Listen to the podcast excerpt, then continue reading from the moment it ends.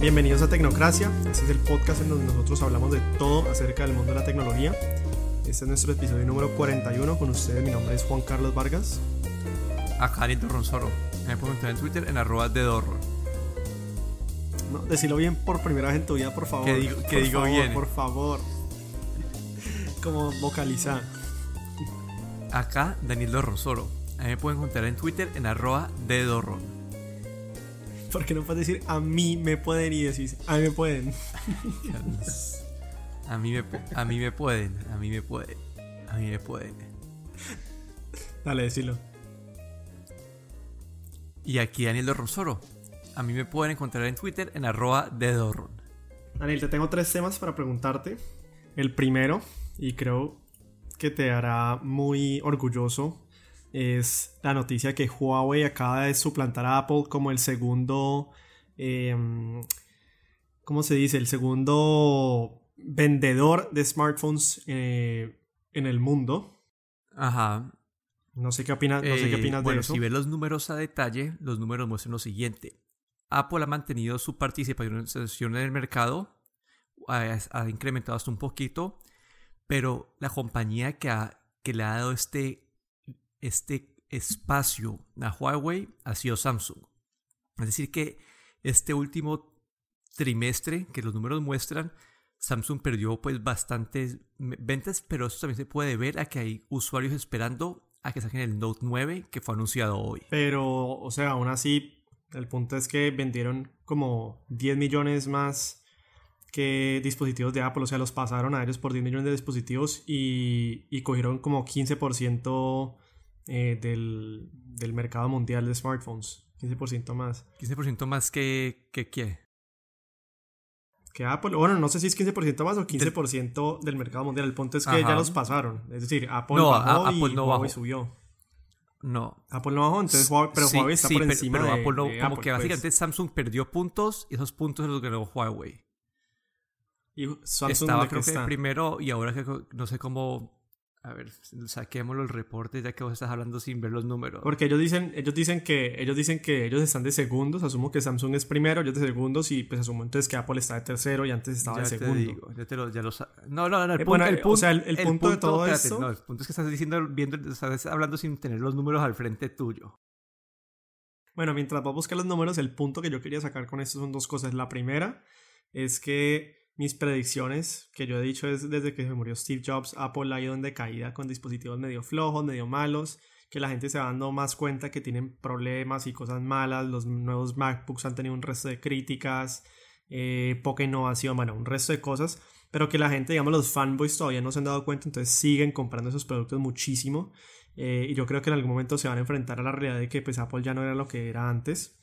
Y lo segundo que digo por el lado de Huawei es que Huawei pues no es una marca así como que uno diga muy buena, tiene dispositivos flojos, sí tiene sus flagships que son como los buenos, pero aún así yo no recomendaría a Huawei, nunca lo he hecho, y de hecho creo que en Estados Unidos lo estaban prohibiendo precisamente porque les daba miedo que tuviera como interferencia del gobierno chino o algo así.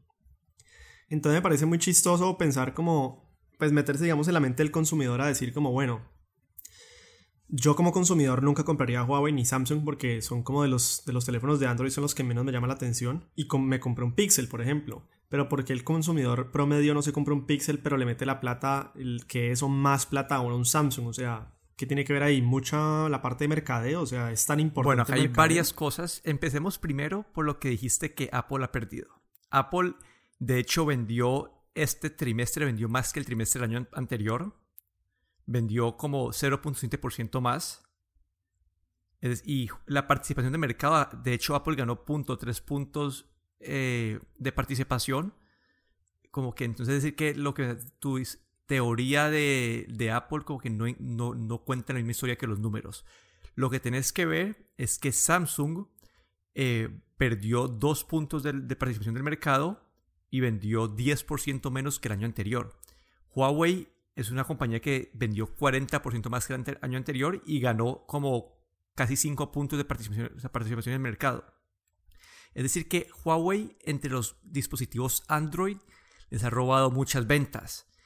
Parte de esas ventas vienen de Samsung, pero el resto como vienen de otras compañías. Entonces ¿Qué se puede ver acá? Huawei es una compañía que también tiene dispositivos de bajo costo y esto hace que le ayude a vender pues muchos más dispositivos, y por eso es que vos en esta lista de los top 5 no encontrás a un Google. Y eso es lo que muchas veces cuando esa comparación que hiciste ahorita del Pixel, como que sí, porque la gente compra un Samsung contra el Pixel es porque Samsung tiene opciones de $100, Google no.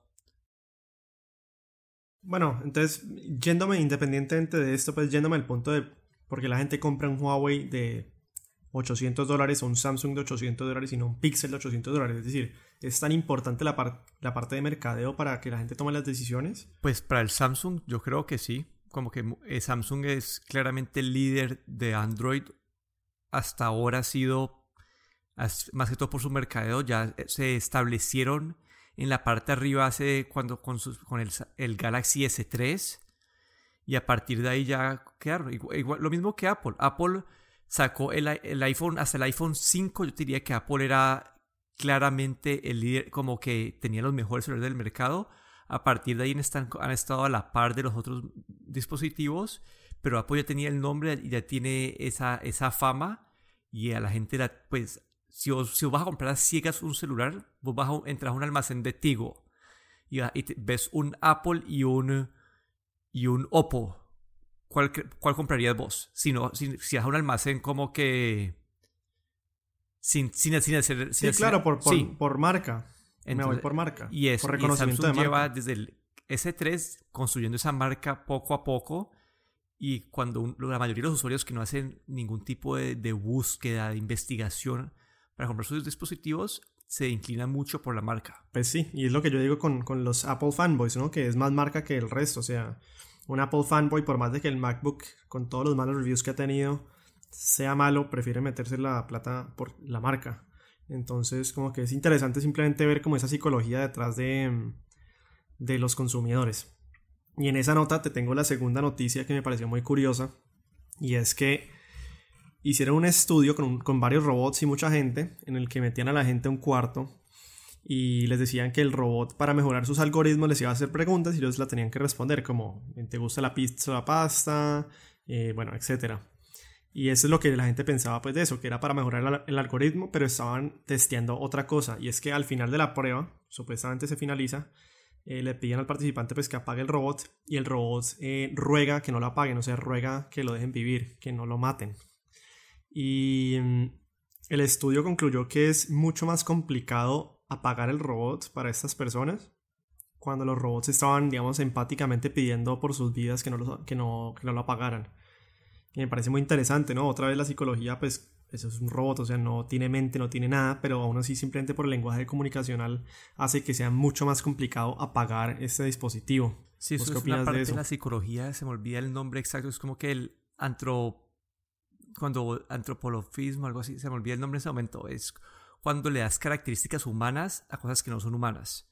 Eso lo hace la gente con los animales, lo hace la gente con los robots. Es igual que el robot Curiosity, el que está, el de Marte, se llama Curiosity, ¿cierto? Sí. Este robotcito se cantaba una vez al año, se cantaba cumpleaños a sí mismo.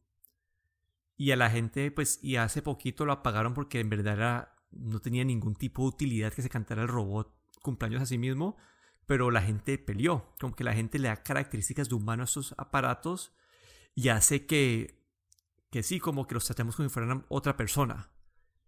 Esto pues puede ser un problema en una época, en una fase de la vida donde los robots tomen más y más presencia en el día a día. Y inclusive pues con lo de Google, que han estado desarrollando el AI, pues que llama a la gente y todo, y con algoritmos que cada vez aprenden pues más para sí mismos. Es como siempre, o sea, no es que pues, quiera exagerar como que el futuro distópico y todo lo demás, pero me parece interesante simplemente ver que desde un inicio ya se sabe que para el humano es muy fácil empatizar con el robot simplemente por el lenguaje comunicacional que utiliza. Sí, esto es algo que hemos visto pues en la ciencia ficción, hasta en series de televisión como Westworld o en el Black Mirror, donde los robots, aunque en verdad es un diseño, algo programado que vos puedes como que destruir y volver a empezar de cero y no, en verdad no cambia nada.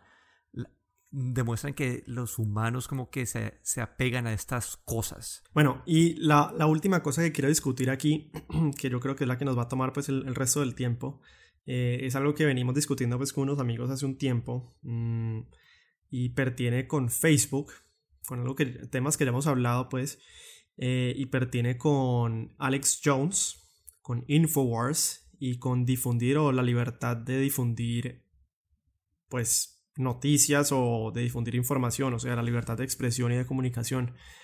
¿Cuál es la noticia? Yo creo que vos te la sabes mejor que yo, pero si quieres, pues, o sea, ¿qué pasó en Facebook en este momento? Bueno, primero ¿quién es Alex Jones? Alex Jones es un personaje que corre la página llamada Infowars. Es una página que dice ser de noticias, pero también esparce muchas noticias o ¿cómo llaman? No, falsas no tanto, pero es como conspiraciones. Crea conspiraciones, ajá. Y muchas de esas no tienen, o sea, están desbasadas y son una forma del man literalmente de hacer plata, como son formas de, es lo que llaman el clickbait, son títulos, historias para energizar a la gente y que la gente entre a su página y le hagan clics y le den plata. Ese es como que lo que es Alex Jones. Recientemente como que, bueno, este es un personaje que se sabe que difunde noticias falsas. Eso ya es algo que es evidente. Pero él estaba presente en todas las plataformas. Estaba presente en Facebook, estaba presente en los podcasts de Apple, en Spotify, estaba presente en YouTube, en Twitter también. Y como que ninguna plataforma pues había hecho nada al respecto.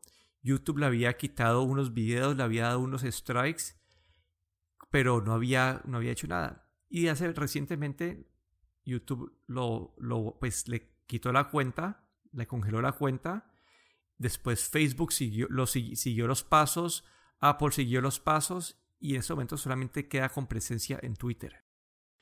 Estas redes sociales dicen que le han cerrado la cuenta no por difundir noticias falsas, sino que por mensajes expandir o difundir mensajes de odio, y esa es la razón, porque eso va en contra de las pólizas de estas compañías, pero ninguna lo bloqueó por lo otro. Entonces ya como que esa es la información de fondo. Ahora, ¿cuál es tu pregunta? No, o sea, pues son varias cosas como, uno, ¿por qué bloquear o por qué no bloquear cuando se difunden noticias falsas y conspiraciones? Pues bueno, yo diría la parte de libertad de expresión, pero cuando decís que es noticias de odio, ¿a qué se refiere? Cuando vos estás... Dame un ejemplo de una noticia que sea de odio. Una noticia era así, una noticia boba, es... dice, hay un video de un señor empujando a un niño, dice, esta es la forma de acabar con el liberalismo, como que matando o empujando o acabando con los jóvenes. Ok. Entonces es un mensaje, es una persona que tiene mucho poder, que tiene millones de seguidores. Y esta es una noticia, es la más boba de todas, porque por lo general son mensajes de odio contra los musulmanes, contra los de la comunidad, ¿cómo se dice? LGBTI. Ajá. Ok. Pero ese es como te digo, este es el ejemplo más bobo de todos, como un video de un adulto empujando a un niño y dice, esa es la forma de acabar con el liberalismo, que es haciendo como que daño a un niño, haciendo bullying. Listo. ¿Y vos crees que esas plataformas deberían cerrar la cuenta o censurarle ciertas cosas, o cómo decidir qué censurar y qué no censurar? ¿Y por qué Twitter, por ejemplo, no lo ha hecho? Bueno, Twitter no lo ha hecho porque dice que hasta ahora... lo que él ha posteado en Twitter no va en contra de la póliza de Twitter, pero yo también creo que Twitter es lo que le está dando plata a Twitter, es eso. Twitter se alimenta de que vaya gente a decir barrabasadas, estupideces, noticias falsas, porque eso es lo que mueve que la gente vaya a utilizar Twitter, a leer Twitter, a ver las propagandas. Si sacas a esta gente, Twitter pierde parte de su plata, y como sabemos, Twitter está como que es una compañía que financieramente no está muy bien. El resto de las compañías, un Apple, un Facebook, un Spotify. Sí, YouTube. Pues YouTube es de Google. Todas esas tienen... Google. Todas esas tienen una posición financiera donde tienen más libertad de tomar estos riesgos, de que pelear con con un segmento de la gente, con los seguidores de Alex Jones, etc. Pero entonces decís que si Apple y Google, YouTube, Facebook no estuvieran bien económicamente, entonces... Estaría bien dejar no siento que está bien. Las compañías lo dudaría más en hacer. Ya, ok, por la parte monetaria. Yo diría que es por la parte... Yo no veo ninguna otra razón. Como que la excusa de Twitter es que, digamos, no han bloqueado a una gente porque son newsworthy. Son personas que son partes de las noticias. Entonces, al bloquearlo, estarían como que dejando de difundir noticias. ¿Y vos por qué crees que, cuando vos mencionaste que eso es clickbait, pues, conspiración y todo eso, vos por qué crees que la gente sigue leyendo a Alex Jones? Porque hay gente que es lo que llaman lo que es el Facebook, todas esas redes sociales donde dicen que es como una cámara de eco, donde vos querés ir a escuchar lo que vos pensás, como que querés a alguien que te alimente tus ideas. Hay gente que tiene un punto de vista parecido al de Alex Jones, una gente que en Estados Unidos pues es republicana, que es conservadora, religiosa, anti-inmigración, y estos son los valores que difunde Alex Jones, y vos querés escuchar, la gente quiere escuchar lo mismo que ellos piensan, y esto es lo que hace Alex Jones con ese segmento de la población. Bueno, y por ejemplo, pues el contraargumento que tienen personas que no querían que cerraran a Alex Jones siguen siendo pues que como RIP free speech, o sea, la muerte de la libertad de expresión, pues porque en este caso, digamos, se dice que CNN son medios pues parcializados, y entonces ¿por qué no lo censuran a ellos y sí censuran a Alex Jones? Vos te centras en la parte del hate speech. Ese es lo que dijeron las compañías, y ese es, me imagino que ellos rebuscaron, creo, como que el tiempo en el que todas estas compañías hicieron esto, no sé, es como que fue como no sé si arreglado, pero todas estas compañías lo hicieron en un cierto punto donde tuvieron la excusa perfecta para hacerlo. Puede que llevaran tiempos esperando poder hacerlo, pero sí, las compañías no pueden bloquear, como que tienen que regir a partir de sus términos de condiciones, y esto fue lo que hicieron, porque si no se rigen a partir de eso, bloquear una cuenta sería como que ir en contra de la libertad de expresión. Y por ejemplo el caso de Katie Griffin, que es una cuenta que supuestamente incita asesinato y también es como hate speech y todo lo demás, ¿por qué no la cierra Facebook? Porque vos pensás que está en la parte liberal, entonces tienen un bias por cerrar cuentas que no estén en este lado. La verdad no tengo información para saber todo lo que ha publicado la persona. Por ejemplo, YouTube tiene una filosofía, un reglamento que son varios, como que a la tercera tienes que tener 3 strikes en 90 días para que te cierren la cuenta. No sé cómo ha sido la actividad en la cuenta de esa persona para catalogarse bajo las reglas. No sé si es por liberal, si es porque no ha hecho las cosas en los tiempos necesarios para que la saquen. La verdad no tengo la información. Porque es que nosotros, pues hablando con gente que apoya a Alex Jones, dicen que Alex Jones no tiene hate speech, ¿no? Que es más que un reto, y que al lado de Katie Griffin es una bobada, que porque a ella no la suspenden y porque a Alex Jones sí lo suspenden. No, sí, la verdad no estoy informado para hacer una comparación directa. Solamente te puedo hablar de Alex Jones y de lo que ha hecho y lo que hace. Él es de la conspiración que lo de las Torres Gemelas fue un trabajo interno. Repartió una foto de una persona que fue el que entró a un colegio a matar a gente, y era una persona que no tenía nada que ver ahí. Como que él es comprobado que él difunde noticias falsas y genera conspiraciones que no tienen ningún tipo de base, y muchas veces esto pues incita como que la violencia. Ya hablando de Katie Griffin, yo no tengo la verdad, no tengo como la información para hacer una comparación. ¿Y pensás que las cuentas deberían ser cerradas cuando comunican? ¿O desde un principio, por ejemplo, si la cuenta es de una organización terrorista, deberían cerrarla por ser organización terrorista? ¿O deberían dejarla ser por libertad de expresión hasta que no cumplan con las políticas de comunicación? Si es una organización que es... Nuestro objetivo es ser terrorista, si la van a cerrar, pero si es una organización que dice... Somos noticias, hasta que no hagan algo malo no los puedes sacar. Bueno, no, eso es todo por hoy, por ese episodio entonces.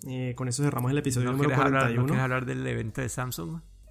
¿Cuál? ¿Del Note? Ajá. No. ¿Vos querés hablar o qué? No sé. Pues, o sea, el nuevo Note y un reloj nuevo. O sea, a mí, pues, no, honestamente no me da lo mismo hablar o no hablar. Bueno, entonces, con eso ahorita sí cerramos el episodio número 41.